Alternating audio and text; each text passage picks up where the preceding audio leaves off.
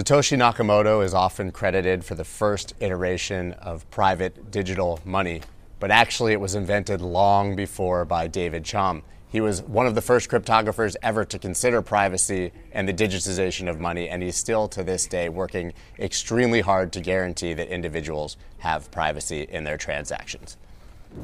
So I think the most uh, important question is how does someone become a cryptographer? I find I'm doing, still doing some really, really groundbreaking new stuff that I'm super excited about, and uh, so it's you know, it, once you've been doing it for a long time, it's kind of hard for other people to really have that kind of intuition and, and catch up with you. Uh, but that's not to say that you know that I excel in like a lot of there's a lot of very technical work you could do in a lot of different directions, you know. But I, am more on the kind of conceptual, uh, like coming up with new applications, new ways to use cryptography and stuff like that, and new some breakthrough new kinds of cryptography. I've, I've been doing that, so uh, yeah you know, it's like when you're a, a band and uh, you have the, uh, you know, famous uh, singles uh, from years ago, and they always want you to play those, and you're like, no, we've got new material, you know. So I've, I've got some really great new stuff, and I'm, I'm super excited about it, and yeah, um, you know, that, you know, when you're, when you're in an academic field from very early stage, you know, there's the assumption by young people, in the new entrants, that somehow you know, you just pick the low hanging fruit and it was really easy and you're kind of a lightweight. Could be. That that troubles me. So I strive to, you know, prove that I can do some really cool new stuff. I would think of it as the opposite. Obviously, the technological challenge were challenges were and obstacles were much larger in the 1980s, 1990s than they are in 2022. So well, that's I would certainly think it would be true. the opposite perception. I mean, yeah, yeah, well, it's it's you know it's um, it, it sure there's very powerful tools and and stuff out and and uh, understanding of of the basics uh, is uh, you know the way it's taught and so on is is evolved so it all seems a lot simpler and easier. Um, there's a lot of stuff that you can draw on that's you know already programmed and, and out there, um, but the sort of oh, just coming into see, cryptography was just a secret codes, keeping confidential the messages as they were sent from one military base to another. That was it. To come into a world like that and say, hey, maybe we could use this for electronic money with privacy or voting, you know, and uh, and ultimately what, what I called multi-party computation. So that's a, a thing that I uh, developed. So this community here people don't really recognize that yet uh, as, as, such a fundamental uh, thing. But you've heard of Turing machines, so the uh, the idea of a multi-party computation, it's like the Turing machine of security. In other words, people the Turing thesis showed that you know any any computation could be done by a Turing machine. That was the big, the big thing. They're all equivalent in that sense. Um, so what what we showed was that any computation for security, any security problem can be solved uh, by a uh, by these uh, multi-party computation by cryptography. So any security problem that makes sense that's that's digital can be solved. So in other words, if you know, say a bunch of little kids trust like the grandparent, they'll sit on his knee and tell him the secrets, and he'll tell him, you know, only the right things and always truth, uh, then there is no real security issue with information in that context, if that makes sense. So, because everyone has a secure channel with a mutually trusted uh, device that only does the right thing and can be kept, you know, can keep the secrets confidential. So, uh, what we showed back in the mid 80s was that you could simulate such a mutually trusted computation with any number of participants. Uh, so, uh, without having any physical trusted mechanism. So just by having your own computer and using cryptography, you could create a, uh, a simulated uh, uh, multi-party computation, a simulated computer that would be executing only the agreed software and would never leak any secrets. And okay, so we fully characterize it like you know uh, exactly what you know what you know, assumptions you need and all this. And, and uh, so for that, I got this this 30 year best theoretical computer science award earlier this year. And it's uh, it's kind of a big deal because the first time they ever gave it, and it was given by all the program chairman for all the, the STOC conferences, which is the, like the, the big deal theoretical computer science conference. So it, kind of neat, yeah. And it's an incredible honor. And being in the crypto industry, obviously, everybody sort of points back to Bitcoin as the fundamental yeah. birth event, but it's not. Yeah. You created digital cash, eCash, yeah. 20, 30 years before that. So there had to be something compelling you to understand the importance of private money and digital money. So what was it at that early time that was sort of your aha moment that caused you to head in that direction? Well, you know, this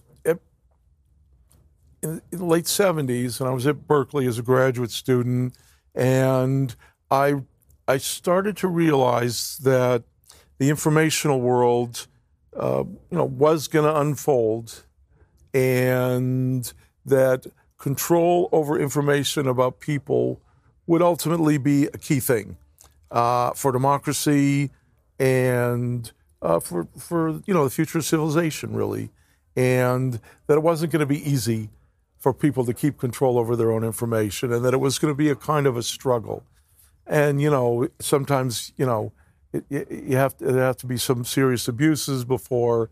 And I wrote about this. You can read it. It says very prophetic, but uh, and, and I decided, you know, it's funny, you know, Berkeley in those days of the graduate students. I mean, I had my own, I had a private office. I actually shared an office with Eric Schmidt, but uh, we looked out of the cabinet. We had the best offices, but uh, just two of us. But most graduate students were in these like big cubicle areas, and there were like these posters and one of them was, uh, you know, because most of the, a lot of the funding was from DARPA. So it said, you know, Defense Advanced Research Project Agency, a mission-oriented agency. You know, and so there was a lot of there were other posters saying "Don't work for the man," you know, do you know do this, you know, because it was you know there's a lot of it was it was seventies, yeah, Berkeley, so yeah, but uh, you know, so I looked at those DARPA posters and I thought, you know, I'm going to be a mission-oriented agency my mission is to, you know, empower people to protect their own information. That's for the future of humanity. And for the last 40 years, that's what I've been doing. And we've gotten farther away from that mission with time because of obviously big tech, government surveillance, and all those things. I think it's very easy to argue that our privacy is more at risk now than ever before. It's, yeah, it's, it's absolutely true. And but you know, so I, I prophesized that it, it was. You know, the pendulum would kind of swing like that. It would when once it got really outrageous, people would you know try to to to, to claw it back, and it would be a bit of a struggle. Uh, but you're absolutely right. We I believe we are really at, it is it, we are at a critical inflection point. Uh, at a critical juncture in the history of civilization, and you know you can say, "Oh, everyone always thinks that over," you know, over, but it, but check this out at you know Davos does a survey of the participants every year. Uh, what do they think the top ten existential dangers for the world are? You know, and this year, it's none of the the ten that have been on there for like decades, basically, you know, moving around a little bit. Uh, one top top place, a new entrant came out of nowhere. Uh, it's it's called uh, social fragmentation 80% of people chose it as the first, the biggest danger, just out of nowhere. I mean, that's that. that I think that that's significant. And public opinion surveys um, showed, you know, the serious surveys of 2,500, 1,500 people in the last couple years, you know, in last year, they show that uh, 70% of people think that the problem with internet, you know, Web 2, we could call it, but whatever you want to call it, web, is uh, the lack of privacy, and the top three things, you know, uh, lack of control over information about yourselves. And you know, when when something is that broadly um, uh, felt, uh, I think you know it's expressing the wisdom of the crowd, right? That is a um, uh, you know, it's a powerful indication that people are aware of the, you know, Cambridge Analytica, the Snowden stuff, all that stuff. It's just they have nowhere to go. There's no real way to vote with their feet on those issues. But you know, Web three maybe is going to provide them a, a, a, a way to uh, move somewhere that, that does respect uh, their privacy and actually. Um, you know, I can talk about this all day, and I don't know if you please do. you make my job much it's easier. pretty comfortable here, but uh, you know, the you see, for democracy, the, there there are really three key privacy aspects, and in fact, you always have to consider all three aspects because if you just provide solve one of these problems, people feel all uninhibited and they can be actually surveilled pretty effectively using weaknesses in the others. So you really have to provide a, a, a comprehensive solution to communication privacy, and that's not just the confidentiality, confidentiality of message content, right? It's also who you talk to and when, the so called traffic analysis data or uh, metadata. Uh, then there's payments. So, you know, who you pay and who pays you. That's uh, that could unravel everything in many cases. And for democracy, of course, it's important that you can like subscribe to certain news sources. A, a journalist can actually get paid, or you could actually be a journalist and get paid. And, and so, uh, and the third uh, area is type of privacy is r- related to information about your interactions with like organizations and institutions. So all the information they collect about you based on your identity, that's quite problematic. You know, as you know, the the the media is full of you know, scandal after scandal about how many tens of millions of records were stolen and lost, and you you know you can only Even imagine by how, our credit agencies, right? yeah, for every, by the to government. Yep. just like the, you know, the the classification uh, screening agency, you know, every every government, agency, you know. But so you can only imagine how much other stuff is leaked out that, that you haven't heard about because uh, uh, what's done with that data? It's once it's leaked out, you know, it's brokered and sold, and who knows where it all is and what's done with it. I mean, that's a a huge problem, and so the only way to address that kind of thing is to use what I've called the credential mechanism. So this is the third thing I propose it also uh, in the Scientific American article you can read on my website, uh, chaum.com. It, you know, it, it's a way to basically turn the databases that organizations have about you inside out. So you have the data, but they've signed it. So they give you a thing saying, okay, you pay your insurance, you paid for this, you graduated from this, you know, you got these degrees, you have this, uh, achieve these things. And so you have these digital signatures uh, uh, on on your credentials, let's say, and then when someone wants to know something about you, they ask you, and if you want to answer it, you can prove the answer is correct, which is better than what we have today. Right. Uh, Without sharing without sharing anything. any, without yeah, without sharing anything except that the answer is correct. So, like, okay, I am a, at least eighteen. I am allowed to drive in this state and drink or whatever, and you know, I'm Similar sure to zero knowledge proof. it is a zero knowledge proof, yeah. So this is something I, I, you know, I worked on back in the day. You know, we had the minimum disclosure, zero knowledge. Those were the, the, those are dual models, and uh, uh, I proposed the the, uh, the more general result at the same time that other people propose the zero knowledge model, but it's a minimum disclosure anyway. So it's yeah, it's it's, it's yeah, it's like you could do a zero knowledge proof. This way we understand to today of uh, credentials that you receive from organizations, but you know, it's it's it's it, it there's a little more to it because they have to all be linked to your identity, and then there's this new issue which um, we're going to be uh, you'll hear a lot more about called inalienable identity. There's not much public about it at this moment, but that's something I've come up with that uh, basically means that you can always prove that it was that you have full access to all of your credential information, even if someone ex- takes all your keys, either by force or, you know, uh, accidentally or, or by bribery or whatever. So, pe people are always responsible for all their own uh, credentials, and that's uh, inalienable privacy. Because otherwise, you can become like a digital slave Right. or indentured server or something like that. And that, or government agents, they take over people's identities and, and masquerade as them uh, today. This is a, it's done in certain situations that it's, you know, it's very uh, uh, debasing for uh, democracy. So this, so it, it turns out if you want to have, um, like, if, if you want to, if democracy is going to survive, it really needs to uh, have a slightly uh, more uh, effective and accessible mechanism. So people have to be able to vote without going to booths because right. you can vote a lot of different things. And the sample voting stuff I pioneered, we actually ran at this uh, here at Consensus, the seventh state election. You can read about it on my website, but it, it, it it's uh, it's it. There's powerful new kinds of voting, but you know you you can't you can't do it in the old-fashioned way with booths. So if you want to vote from from remotely from home. Uh, without the possibility that someone could buy your vote or coerce you, then you need this inalienable uh, identity.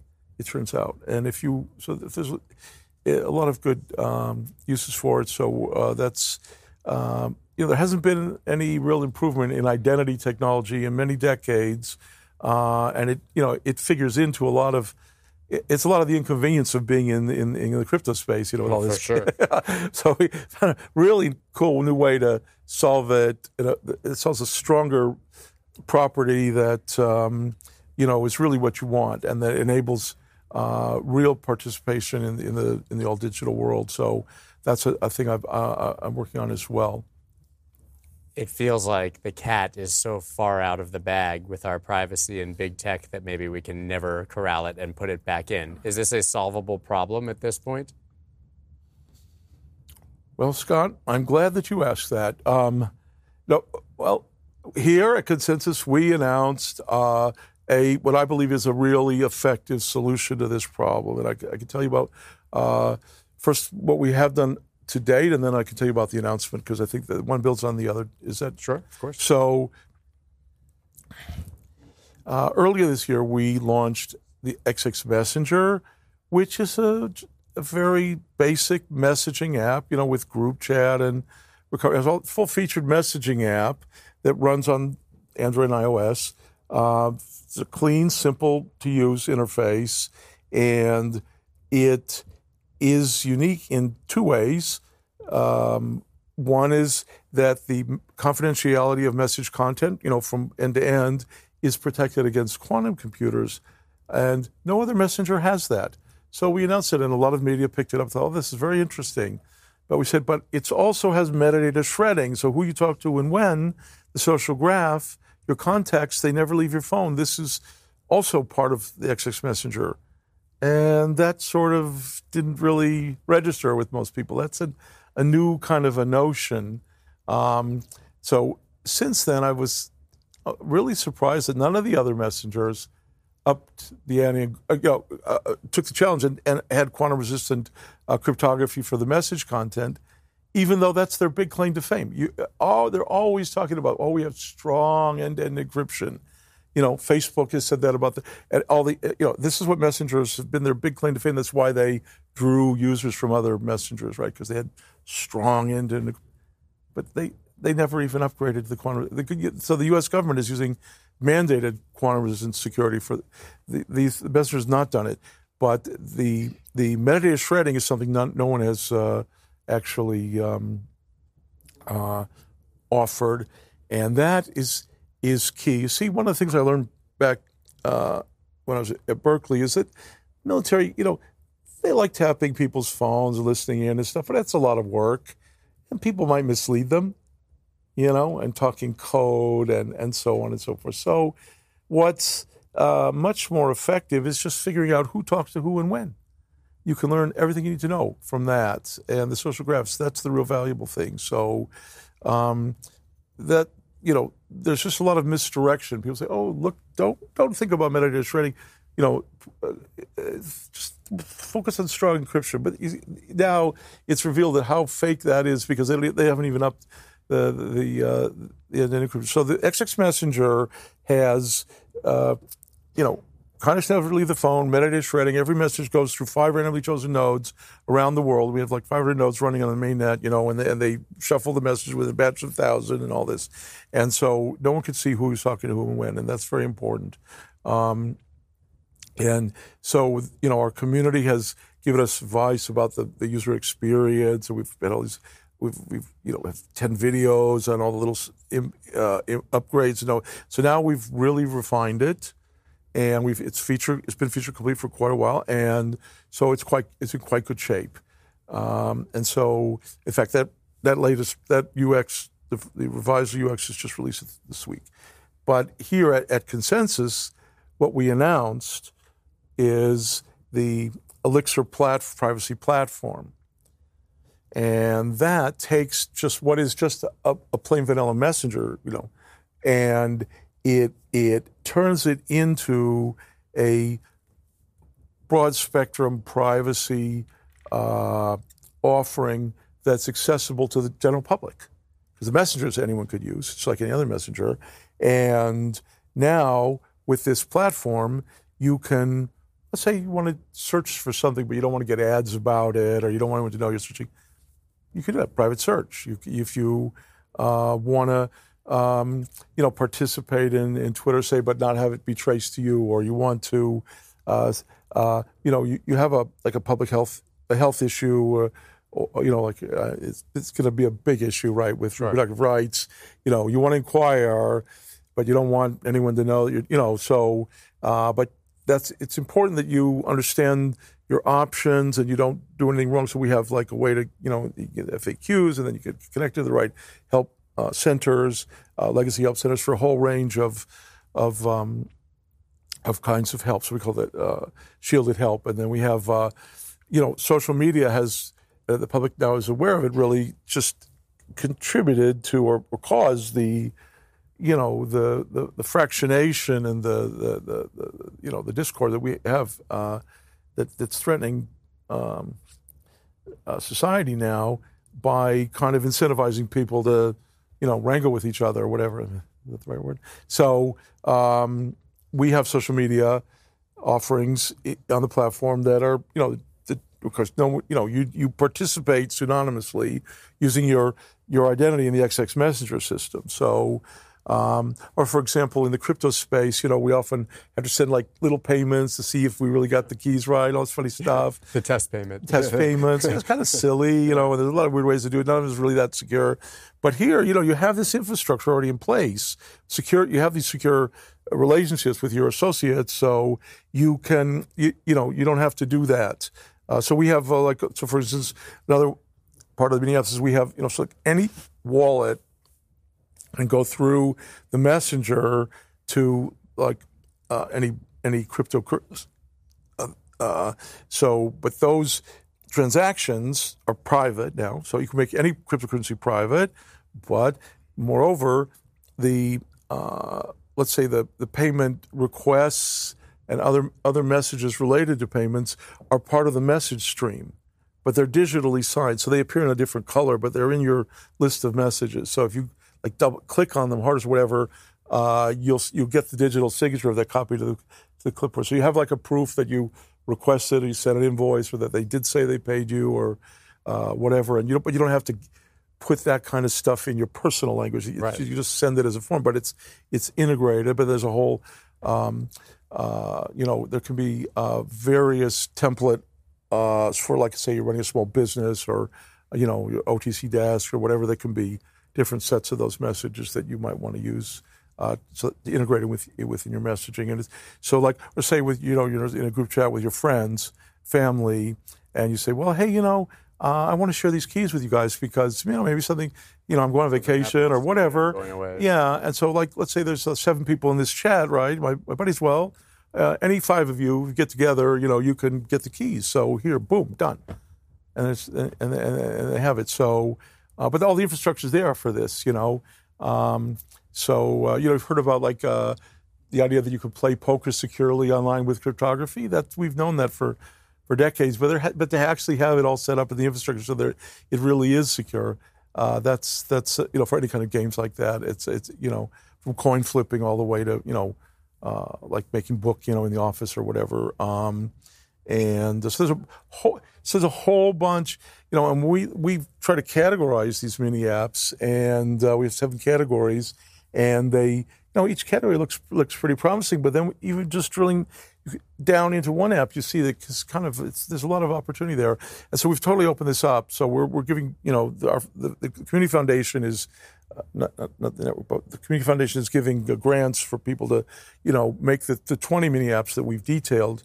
Uh, but uh, we are also giving uh, grants if people come up with better things or different things too, and, and they can also just do whatever they want because all the APIs are are public. So, you know, it's it by providing this messenger and then that anyone can use, and then making it so that you see these these mini apps. They're just like it's like a little mini desktop, like WeChat, you know, uh, in China. You know, you see the icons for the other.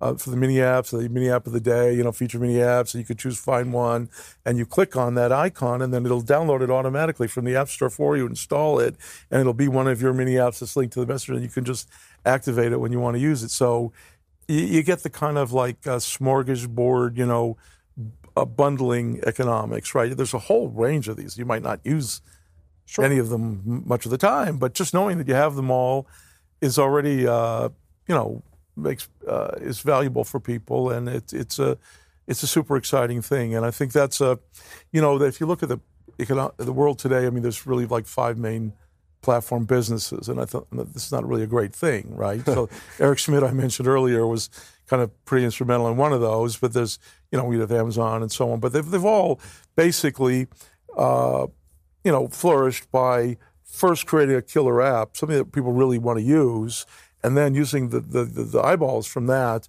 to uh, enable a, what's, what's technically referred to sort of the business speak as a double-sided business model, multi-sided business model. I don't know if familiar with I would that. say they've used it to gather all of our data. Well, that, that, that too. but they didn't do it. They weren't. They couldn't do it themselves. Right. They let other people help them. So on Amazon, a lot of what you buy, it's not really from Amazon. They, they, you know, and the same for all these. Yeah, and the same thing with Facebook. They said, oh, other people can build stuff, and that really opened it up. So by to having a very clean, simple messenger that people can easily use, and then opening this up uh, it, we believe we've, we've created uh, a, a Web three uh, platform, which is the kind of Web three that people want. It has privacy, and it, it's uh, um, you know WeChat has proven that's what people want is messaging integrated with payments, but now with all this other stuff, and it's accessible to the general public. So to your question, I mean, it's this is a way to expose people to, the, to the, the, the, world that you know where they own their own data and they could they could in all kinds of contexts. So uh, you know, including messaging and, and, and, payments. Well, that's incredibly exciting. It's nice to know that we actually do have a fighting chance here. I think so. so thank you very yeah. much for sharing. Hey, for it pleasure. Pleasure. Yeah, really great. Yeah. Thank you so much for listening to this episode. If you haven't already left a rating or a review on Apple Podcasts or Spotify, please do that now. Spotify just added ratings, so please go ahead and click that five star. I'll see you guys next time.